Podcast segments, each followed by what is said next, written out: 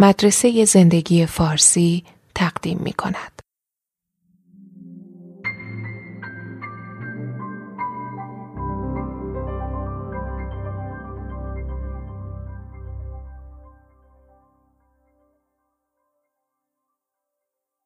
خیلی از ما در طول زندگی انواع و اقسام ضربه و حادثه رو تجربه می‌کنیم.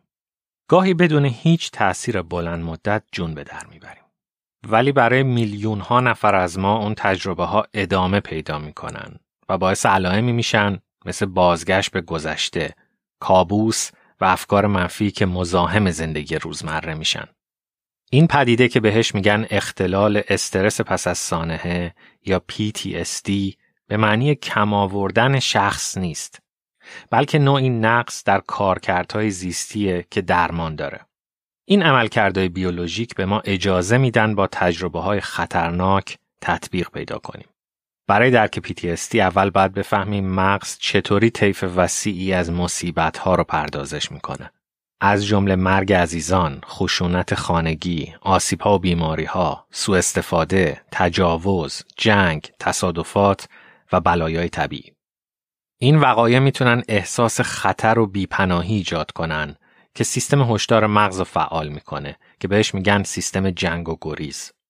وقتی این هشدار به صدا در میاد، هیپوتالاموس، هیپوفیز و قده آدرنال که بهشون میگن محور HPA در هماهنگی عمل می‌کنن تا به سیستم عصبی خودکار یا اتونوم پیام بفرستن. این شبکه‌ایه که با آدرنال و احشای داخلی ارتباط برقرار می‌کنه تا اعمالی مثل ضربان قلب، هضم غذا و تنفس رو تنظیم کنه. این سیگنالا یه آبشار بیوشیمیایی رو به راه میندازن که سیلابی از هورمونای استرس در بدن ایجاد می‌کنه و همه اینا تغییراتی رو باعث میشن که بدن رو برای دفاع از خودش آماده می‌کنه. ضربان قلبمون بالا میره. تنفس تند میشه و عضلات سفت میشن. حتی بعد از اتمام بحران سطح بالای هورمون‌های استرسی ممکنه روزها افزایش یافته بمونه که باعث احساس برانگیختگی، کابوس و علامتهای دیگه میشه. برای بیشتر آدما با تثبیت سطح هورمونی این علائم ظرف چند روز تا دو هفته از بین میره. ولی تو درصد کمی از افرادی که ضربه رو تجربه می‌کنن مشکلات ادامه دار میشه. گاهی موقتا رفع میشه و ماها بعد دوباره خودشو نشون میده. اینکه دقیقا در مغز چه اتفاقی میفته رو نمی‌دونیم ولی یه نظریه اینه که هورمون استرابی کورتیزول به طور مداوم واکنش جنگ و گریز و یکه خوردن رو فعال نگه میداره و همزمان عملکرد کلی مغز رو کم می‌کنه که باعث علائم متعدد میشه. این علائم اغلب در چهار دسته جا می‌گیرن.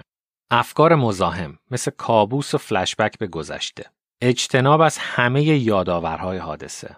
افکار و احساسات منفی مثل ترس، خشم و احساس گناه و علائم واکنشی مثل تحریک پذیری و مشکل در به خواب رفتن. همه آدما همه این نشانه ها رو ندارن یا در یک حد تجربهشون نمی‌کنن. وقتی علائم بیشتر از یک ماه طول بکشه، اغلب تشخیص PTSD گذاشته میشه. ژنتیک، استرس ادامهدار کمرشکن و خیلی عوامل خطر مثل بیماری های روان که از قبل بودن یا نداشتن حمایت عاطفی احتمالا نقش دارن در اینکه چه کسی دچار PTSD میشه. ولی عامل زمینه ای هنوز یه معمای پزشکیه. یه چالش بزرگ کنار اومدن با PTSD حساسیت و عوامل زنده کردن خاطره اون حادثه است. محرکای فیزیکی یا هیجانی که مغز با اون حادثه پیوند داده. اینا می‌تونن حسای روزمره باشن که خودشون خطرناک نیستن ولی واکنش قدرتمند فیزیکی و احساسی ایجاد می‌کنن. مثلا بوی آتیش پیکنیک می‌تونه خاطره گیر افتادن تو آتیش سوزی خونه رو زنده کنه. برای کسی که PTSD داره این خاطره همون آبشار عصبی شیمیایی رو فعال می‌کنه که حادثه اولیه ایجاد کرده و همون احساس وحشت و بیپناهی به وجود میاد. انگار که دارن سانحه رو دوباره از اول تجربه می‌کنن. تلاش برای اجتناب از علل زنده شدن خاطره که گاهی قابل پیش بینی هم نیست می‌تونه منجر به انزوا بشه و می‌تونه باعث بشه فرد حس کنه مشکلشو باور نمی‌کنن بهش محل نمی‌ذارن یا درکش نمی‌کنن. انگار که دگمه پاز رو در فیلم زندگی بزنی در حالی که دوروبرشون زندگی ادامه داره. ولی گزینه‌هایی برای درمان هست.